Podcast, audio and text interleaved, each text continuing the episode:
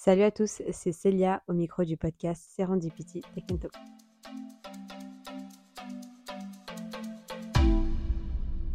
Alors c'est vrai, ça fait un petit temps que je vous ai pas donné de nouvelles. J'étais absente pendant plusieurs semaines parce que euh, je travaillais sur plusieurs choses, notamment l'avenir du podcast. Et pour être euh, totalement transparente avec vous, je me posais pas mal de questions et j'ai vraiment pris le temps d'avoir des réponses à ces questions pour euh, pouvoir repartir sur de bonnes bases. Et j'ai profité de ce temps-là pour justement repartir sur des bases solides. Donc on a retravaillé tout l'univers du podcast. D'ailleurs, je ne sais pas si vous avez remarqué, mais on a un tout nouveau logo. Euh, sur LinkedIn aussi, on a une nouvelle DA. Et d'ailleurs, j'ai profité de cette pause-là pour bien préparer 2024. Et je peux vous dire qu'il y a de très très belles choses qui arrivent. Vous verrez plein de nouveaux concepts, il y aura de nouveaux invités, les sujets aussi seront beaucoup plus variés. Donc on parlera toujours euh, IA, innovation, etc. Mais on parlera aussi marketing, on parlera aussi développement personnel, développement professionnel.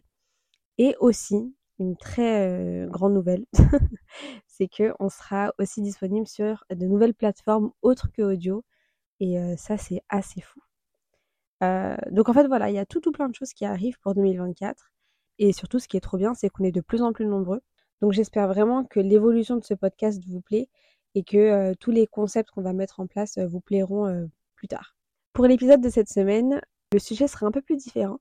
On va parler d'un sujet que j'aime particulièrement, donc c'est le développement personnel. Pour ceux qui ont suivi les épisodes, vous savez que j'ai déjà fait un épisode de développement personnel sur la productivité. Donc c'était l'épisode 3 du podcast où je vous partageais mes astuces pour être plus organisée, pour être plus concentrée dans mon travail et surtout pour que j'arrête de perdre mon temps dans des futilités. Et en fait, j'ai remarqué que cet épisode-là vous avait pas mal plu, donc je me suis dit pourquoi pas faire une version 2 de l'épisode, mais en faisant un focus sur la productivité et les technologies. Donc c'est ce qu'on va voir dans ce nouvel épisode. Je vais vous partager mes astuces et vous montrer comment est-ce que grâce aux intelligences artificielles, grâce à des outils qui sont mis à notre disposition, on peut doubler notre productivité. Et vous verrez, c'est très très simple. Alors pour en savoir plus, installez-vous, prenez vos écouteurs et bienvenue dans le nouvel épisode du podcast Serendipity Tech Talk. Gagner en productivité grâce aux intelligences artificielles, c'est possible.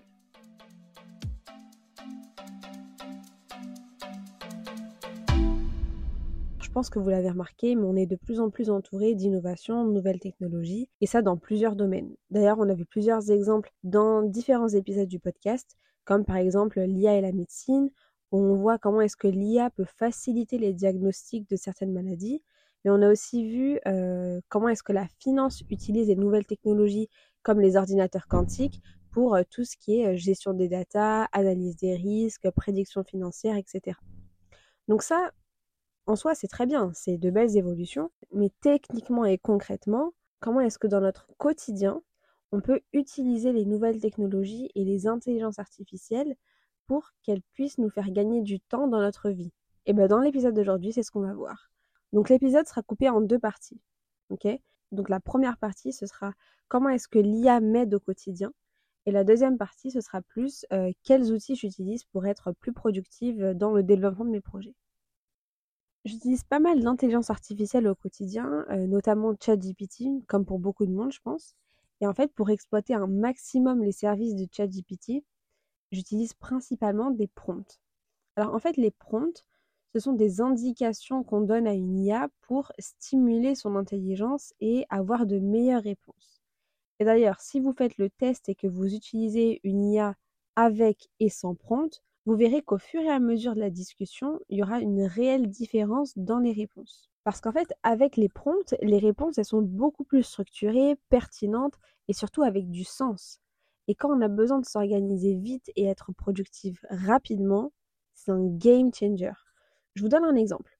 Admettons, vous avez un appartement à louer et euh, vous devez rédiger une annonce, mais vous ne savez pas trop par où commencer.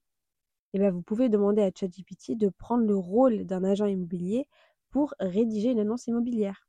Et là, par exemple, le prompt, ça peut être, euh, bon là, je vous, le fais rapidement, hein, mais le prompt, ça pourrait être, par exemple, euh, je voudrais louer un appartement, je voudrais que tu joues le rôle d'un agent immobilier. Au fur et à mesure de la discussion, tu me poseras des questions et tu me rédiges une annonce. Et en fait, avec ces informations, l'intelligence artificielle va pouvoir vous proposer une annonce immobilière et vous aurez seulement à copier-coller le texte et ajouter les photos et c'est fait. Vous avez au moins gagné 20 à 30 minutes. Un autre exemple qui n'a rien à voir, pour les sportifs qui m'écoutent, si vous ne savez pas trop quel programme de sport faire, vous pouvez demander à ChatGPT de vous faire un programme spécial pour une séance, par exemple, de 45 minutes et vous préciser la zone du corps à travailler. Et là, ChatGPT va vous donner un planning complet avec des exercices de sport. Encore un exemple assez éloigné, pour mes collègues product owners, les chefs de projet, les responsables business, etc. Admettons, vous avez une présentation à faire au travail et vous devez faire un speech convaincant. Et bien, vous pouvez tout simplement demander à ChatGPT de créer un discours marketing pour le lancement du projet. Et là, l'IA va vous donner un texte tout fait. Après, le but de cet exemple, c'est pas forcément de faire un copier-coller de la réponse, mais plutôt de s'en inspirer et rédiger un speech en ajoutant votre touche personnelle. Enfin, vous voyez l'idée, quoi. Et ça marche avec plein d'autres sujets. Typiquement, si vous voulez organiser votre journée, refaire votre CV, euh, répondre à un mail de façon professionnelle, utilisez des prompts. Ça va vous faire gagner un temps fou et vraiment, c'est pas négligeable. En fait, si vous voulez, avec le prompt, il faut que votre imagination n'ait aucune limite. La seule chose qu'il faut, c'est que le squelette, donc la structure du prompt, reste la même. Et vous vous doutez bien, je ne vais pas vous laisser comme ça sans vous donner la structure type d'un prompt. Donc, pour qu'un prompt soit efficace, il faut qu'il y ait quatre étapes principales. La première, c'est le contexte. Donc, le but, c'est vraiment de décrire la situation. Si on reprend les exemples que je vous ai cités juste avant, par exemple, en tant qu'agent immobilier, en tant que sportif, en tant que euh, chef de projet, en tant que product owner. ok? Ensuite, la deuxième étape, c'est le verbe d'action. Le but, c'est vraiment d'écrire ce qu'on attend du contenu. Par exemple, on peut utiliser des verbes d'action comme démontre, analyse, compare, euh, catégorise, raconte, rédige-moi, tu vois Enfin, vous voyez La troisième étape, c'est le type de contenu. Quel type de contenu est-ce qu'on voudrait avoir? Est-ce que c'est une annonce? Est-ce que c'est un speech? Programme de sport? Un article? Est-ce que c'est une fiche produit? Est-ce que c'est un mail? Enfin, vous avez compris le truc. Et enfin, la dernière étape importante, c'est la longueur du contenu. Pour avoir une réponse beaucoup plus structurée, si on met le nombre de mots qu'il faut, ou bien le nombre de minutes qu'il faut, la longueur du texte qu'il faut, etc., c'est toujours mieux. Et personnellement, moi j'utilise toujours ces quatre étapes-là principales pour créer mes prompts. Et j'ai une liste de prompts que j'utilise quotidiennement et qui sont super bien faits. D'ailleurs, si vous voulez que je vous les partage, n'hésitez pas à me demander sur LinkedIn directement, je peux vous les partager avec plaisir. Ensuite, pour la partie organisation, j'utilise pas énormément d'outils, mais j'utilise un outil qui est assez complet et global où je peux organiser mes projets perso, mes projets au boulot et tout le reste de la vie quotidienne dans une seule et même application. Et ça, franchement, c'est top parce que on n'a pas besoin d'avoir 48 000 applications où il faut tout mettre à jour. Là, dans une seule et même application, il y a tout ce qu'il faut. Donc en fait, c'est une application qui s'appelle Todoist. Je ne sais pas si vous connaissez. En fait, c'est une application où il y a plusieurs espaces dédiés à euh, des catégories assez globales, comme par exemple euh, boulot, études, projets, euh, sport, podcast ou peu importe. Et dans chacun de ces espaces-là, on a des sous-catégories avec des weekly planners où on peut ajouter des tâches à faire, où on peut ajouter des priorités pour chacune des tâches, des deadlines, etc. Et dans chacun des espaces, vous pouvez aussi créer des to-do, écrire vos notes, organiser vos idées, vos objectifs et tout ou plein d'autres choses. En fait, si vous voulez, c'est une application assez libre. Donc l'avantage, c'est qu'on peut s'organiser un peu comme on veut. Alors je vous avoue qu'au début, pour tout organiser, ça prend un peu de temps, mais une fois que c'est fait, je trouve que c'est très utile.